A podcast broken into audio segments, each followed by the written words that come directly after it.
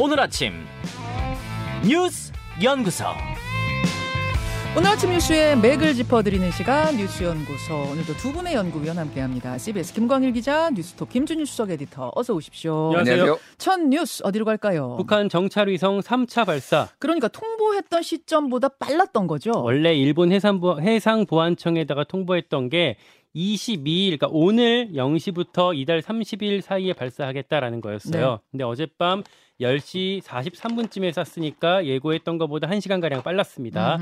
해서 혹시나 해상에 좀 낙하물 피해 같은 게 있지 않을까 우려가 됐었는데 아직까지는 그런 피해가 있다고는 알려지지 않았습니다. 네. 세 번째예요. 그러니까 북한이 정찰위성을 이렇게 발사하겠다라고 해서 시도했던 게 이번이 세 번째인데 네. 지난 5월 달에 처음 쐈던 거는 군산 앞바다에 추락했고요. 8월 달에 두 번째 쐈던 것도 비정상 비행하면서 실패했습니다. 네. 그다음에 3차 발사를 원래는 한 10월쯤에 하겠다 이렇게 예고를 했었는데 여의치 않았었는지 지연되다가 이번에 발사를 했었던 거였어요. 그렇죠. 비군사적 목적의 위성은 2012년, 2016년에 성공을 했었고요. 군사적 목적, 이번에 정찰위성 같은 거는 계속 실패하던 상황이었습니다. 네, 이번에는 성공했어요? 일단 북한은 성공했다라고 밝혔어요. 조선중앙통신이 보도했는데 군사정찰위성 만리경 1호를 위성로켓 천리마 1형에 탑재해서 성공적으로 발사했다. 그리고 궤도에 정확히 진입시켰다라고 새벽에 밝혔습니다. 네네. 다만 이제 우리 합참에서는 발사한 것까지는 발표를 하고 그래서 9.19 군사합의를 뭐 일부 효력 정지하겠다 이런 상황까지 가게 되긴 했지만 궤도에 진입했는지 이 여부는 우리 합참은 밝히지 않고 있습니다. 이게 이제 어떤 의미를 갖는가 이게 중요하지 않습니까? 어떤 거예요? 그러니까 양쪽에서 정말 그 대치가 계속 이제 커지게 될 거고, 그리고 또 하나 우리 봐야 될 게 우리 군이 또 발사를 하거든요. 정찰 위성을 30일 날 발사를 할 예정이에요. 그거보다 북한은 조금 더 빨리 발사했다. 이런 의미를 좀 부여하고 싶은 것 같습니다. 그런 거죠. 김준일 에디터 어떻게 주목하셨습니까? 일단 윤석열 대통령이 지금 영국에서 NSC를 이제 주재를 했습니다. 그래서 NSC 상임위가 지금 입장호를 냈는데. 9.19 군사합의 제1조 3항에 대한 효력정지를 추진한다라고 공식적으로 발표를 했어요. 1조 3항은 군사분계선 상공에서 모든 기종의 이제 비행금지 구역을 설정한 거를 얘기를 합니다. 쉽게 얘기하면 이제 북한의 이런 도발로 우리의 안보가 위험해졌으니 9.19를 이제 효력을 정지하겠다라는 거고, 효력정지는 이제 국무회의 심의 의결로만 가능하거든요. 그래서 북한은 이제 통보를 하면 됩니다. 이걸 폐기하는 거는 이제 법적 절차가 돼야 되니까 국회 의결을 거쳐야 되는데. 그렇죠. 그래서 오늘 오전에 이제 임시 국무회의를 한덕수 총리가 소집해가지고 요 안건을 지금 처리를 한다고 합니다. 그러면 이제 좀 한반도를 둘러싼 여러 가지 안보 환경이 조금 많이 달라진다 이렇게 보면 될 것 같고.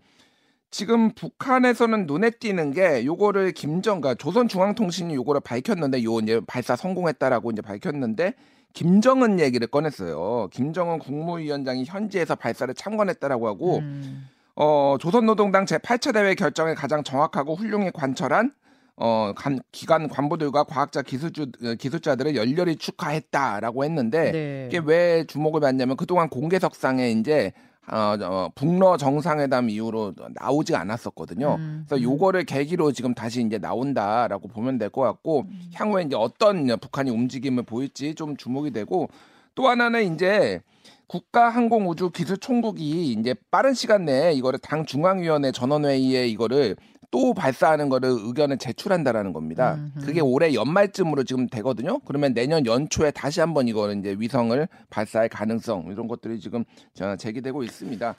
미국에서는 지금 성공 여부는 아직 판단할 수 없다라고 국무부하고 국방부 대변인이 얘기를 했는데 또 하나 이제 우리가 눈에 띄는 게 러시아 기술이 그러면 이번에 좀 이전이 된 거냐? 왜냐하면 앞에 두 번은 실패했는데 이번에 성공을 했잖아요. 그리고 그 사이에 이제 변화가 있다면은 만났잖아요. 네. 두 정상이 만나서 그렇지 않아도 기술 이전 얘기를 하지 않았습니까? 그렇죠. 그래서 이제 그쪽 미사일 이제 발사하는 그 기지에서 가서 만나고 이런 것들이 이제 기술 이전을 시사했기 때문에 그 부분에 있어서는 미국도 아직 확인하지 못했다라고 얘기를 했는데 그거는 좀 시간이 걸릴 것 같습니다. 아무튼 이렇게 되고 9.19 군사 합의가 효력 정지되고 이런. 그러면 한반도의 긴장 상태는 더 높아질 것으로. 이렇게 다만 이런 건 있습니다.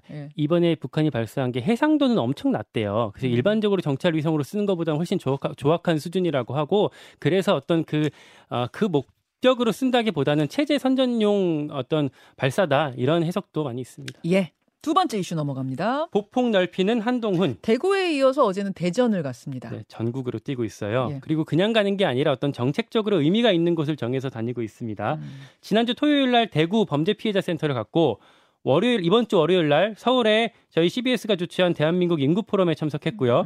어제 화요일에 대전 외국인 사회통합 프로그램 시험 보는 곳 그 센터 개소식을 갖고 네. 이번 주 금요일 날은 울산 가서 현대중공업이랑 울산과학기술원 들른다고 합니다. 가는 곳마다 기자들이 굉장히 많이 몰려요. 정말 많은 마이크가 따라가는데 어제도 질문이 있었고 거기서 나온 발언은 대구 때보다 더 셌습니다. 맞아요. 어제 발언은 먼저 직접 듣고 오실까요? 만약에 여의도에서 일하는 300명만 쓰는 고유의 어떤 화법이나 문법이 있다면 그건 여의도 문법이라기보다는 여의도 사투리 아닌가요? 저는 나머지 5천만이 쓰는 언어를 쓰겠습니다. 이게 네. 질문에 대한 답이잖아요. 네. 그러니까 저 장관이 쓰시는 언어는 여의도 문법과 다르다란 이야기가 있습니다. 이런 질문이 나오자 저렇게 답한 거죠. 네, 토스에 바로 딱 이렇게 화답을 했고요. 저것뿐만 아니라 이재명 대표 저격 그리고 송영길 전 대표 저격 할 만한 그런 워딩들도 있었어요. 뭐 이재명 대표 관련해서는 가족이 초밥과 소고기를 먹었다면 탄핵 사유가 된다고 생각한다라고 해서 법인카드 횡령 의혹 거론했는데 요거는 좀 주목해 보셔야 될 게 만약에 이재명 대표 관련해서 영장이 한 번 더 쳐진다면 네. 요 법인카드 횡령 의혹 이 될 가능성이 높거든요. 그거 사전에 좀 어떤 빌드업 차원이라고 볼 수도 있을 것 같고 송영길 전 대표 관련해서는 뭐 NHK 언급해서 옛날에 송영길 전 대표 관련해서 뭐 룸살롱 출입했다 이런 의혹이 있었던 걸 같이 언급하기도 했습니다. 자, 관전 포인트들 뭡니까? 제가 취재하면서 몇 가지 좀 정리를 해봤는데 첫째, 그 국민의힘의 총선의 얼굴은 김기현이 아니라 한동훈으로 간다라고 해요. 그러니까 한동훈 장관이 윤석열 대통령을 대변하면서도 뭐 대중적인 반감이 적고 팬덤을 갖춘 유일한 인물이다라는 얘기를 하고 그런 점에서 이제 한동훈 얼굴로 갈 것 같다라는 전망을 당에서 많이 하고요. 아니요. 그러고 보니까 지난주에 무슨 비대위원장이 한동훈 장관 될 거다 이런 이야기들이 나왔었잖아요. 네. 설처럼. 그럼 그 연장선상이라고 봐야 되는 거예요? 네, 그런 역할에 대해서는 좀 아직 갑론을박이 있긴 하지만 어쨌든 얼굴은 한동훈으로 간다라는 거예요. 그러니까 상징적인 얼굴은 뭐 직책을 뭘 갖느냐 아니냐 이건 모르지만 상징적인 간판으로 한동훈 장관을 쓸 거다라는 공감대가 있다. 맞습니다. 다만 문제가 아직까지는 당이랑 한동훈 장관의 교류가 전혀 없다고 합니다. 적어도 어제까지는. 그래서 김기현 대표도 이걸 되게 신경 쓴다고 들었어요. 그러니까 만약 이대로 가게 되면 나중에 어떤 허수아비 아니냐 이런 어떤 프레임이 나올 수밖에 없으니까 그런 우려를 하는 것 같고요. 그렇고 둘째, 당분간 전략적 모호성으로 간다. 그러니까 행보는 이렇게 점점 더 노골화되겠지만 한 번에 다 말하진 않잖아요. 그래서 어디로 나갈지 계속 궁금해하게 하고 보도도 많이 나올 수 있도록 천천히 간다고 합니다. 셋째, 역할론에 대해서는 아직 의견이 엇갈려요. 일단은 뭐 비례대표 선거 나가서 어떤 전국 선거를 지휘하는 어떤 얼굴 역할을 해야 된다라는 얘기를 어제 당 관계자가 저한테 하기도 했고 반면에 너무 위험하다. 한동훈한테 다 이렇게 올인하게 되면 리스키하다. 그래서 어떤 공동선대위원장 정도 그리고 지역구 출마하는 정도로 해야 되지 않겠냐라는 의견을 중진급에서 또 따로 얘기를 하기도 했습니다. 다만 한 가지 최근에 당무감사가 끝났거든요. 국민의힘에서. 네. 당무감사위원회에서 그 보고를 받아서 뭐 ABCD 평가 매기고 뭐 그런 과정에 있는데 네. 만약에 여기서 현역 의원 누구를 이렇게 좀 평가를 박하게 주고 잘라내고 뭐 하위 20% 배정 이런 식으로 그렇죠. 그걸 발표를 해버리고 그 자리에 한동훈 장관을 들어가게 하는 방안 요것도 가능성이 있어 보여서 앞으로 지켜봐야 될 것 같습니다. 당의 간판으로 뛸 거다라는 거 외에는 사실은 다 뭐 감론을박에 있는 거네요. 그렇습니다. 예. 김준일 에디터는 네. 어디를 주목하세요? 일단 지금 이제 개각 뭐 이런 얘기들이 나오고 있는데 그게 이제 다음 달 정도가 될 것 같아요.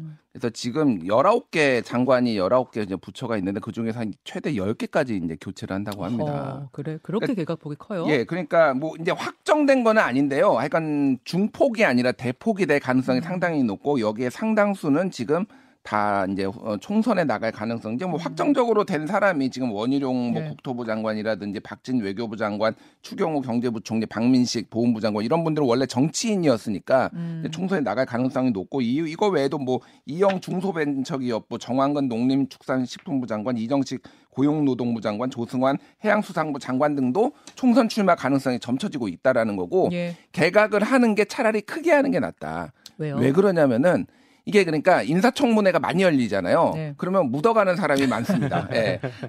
한두 사람만 두드려 맞고 묻어가는 사람이 많아서 오히려 그러니까 지금은 또 국정쇄신도 해야 되고 막 그러니까 한꺼번에 많이 하는 게 차라리 낫다. 뭐 여권 내에서 이런 얘기도 나와요. 그래서 근데 이제 눈에 띄는 게 있습니다. 한동훈 장관은 다음 달에 안 한다라는 거예요. 그런 얘기가 나오더라고요. 예, 예. 여권에서. 이게 뭐 확정된 건 아니지만은 그런 건데 왜 그럼 한동훈만 따로 하냐. 예.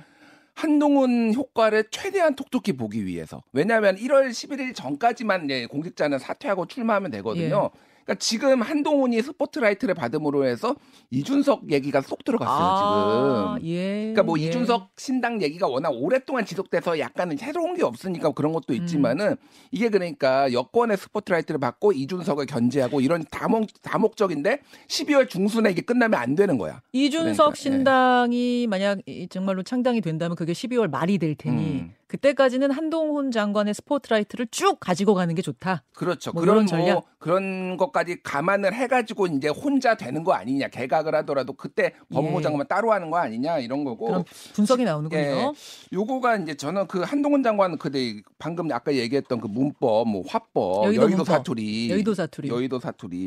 저는 이거를 뭐라고 부르든 한동훈 장관이야말로 가장 지금 정치인의 화법을 쓰시는 분 아니에요? 그러니까 예를 들면은 이런 겁니다. 대구가 가지고 대구 시민들이 6.25 전쟁에서 한 번도 적에게 도시를 내주지 않았다. 뭐 이런 표현을 쓰면서 뭐 굉장히 존경한다 이런 얘기인데 이게 가장 정치인들이 많이 쓰는 문법이에요. 그러니까 본인이 마치 굉장히 다른 문법을 쓰는 것처럼 얘기를 하는데 저는 이게 좀 웃겼습니다. 사실은 그러니까 약간의 정치 혐오의 굉장히 그 여의도 것들은 다 똑같아. 나는 달라. 나는 국민을 위해 일하는 사람이야. 뭐 이런 식으로 조금 본인을 포장하려고 한 것 같은데 3시간씩 어떤 국무위원이 3시간씩 사진 찍습니까? 그러니까 이거는 그냥 정치인의 행보인데 뭔가 다르게 좀 포장을 하려고 열심히 노력하는 것 같아요. 예. 그러니까 여의도 문법이 아니다라고 말하는 그 문법이 여의도 문법이다.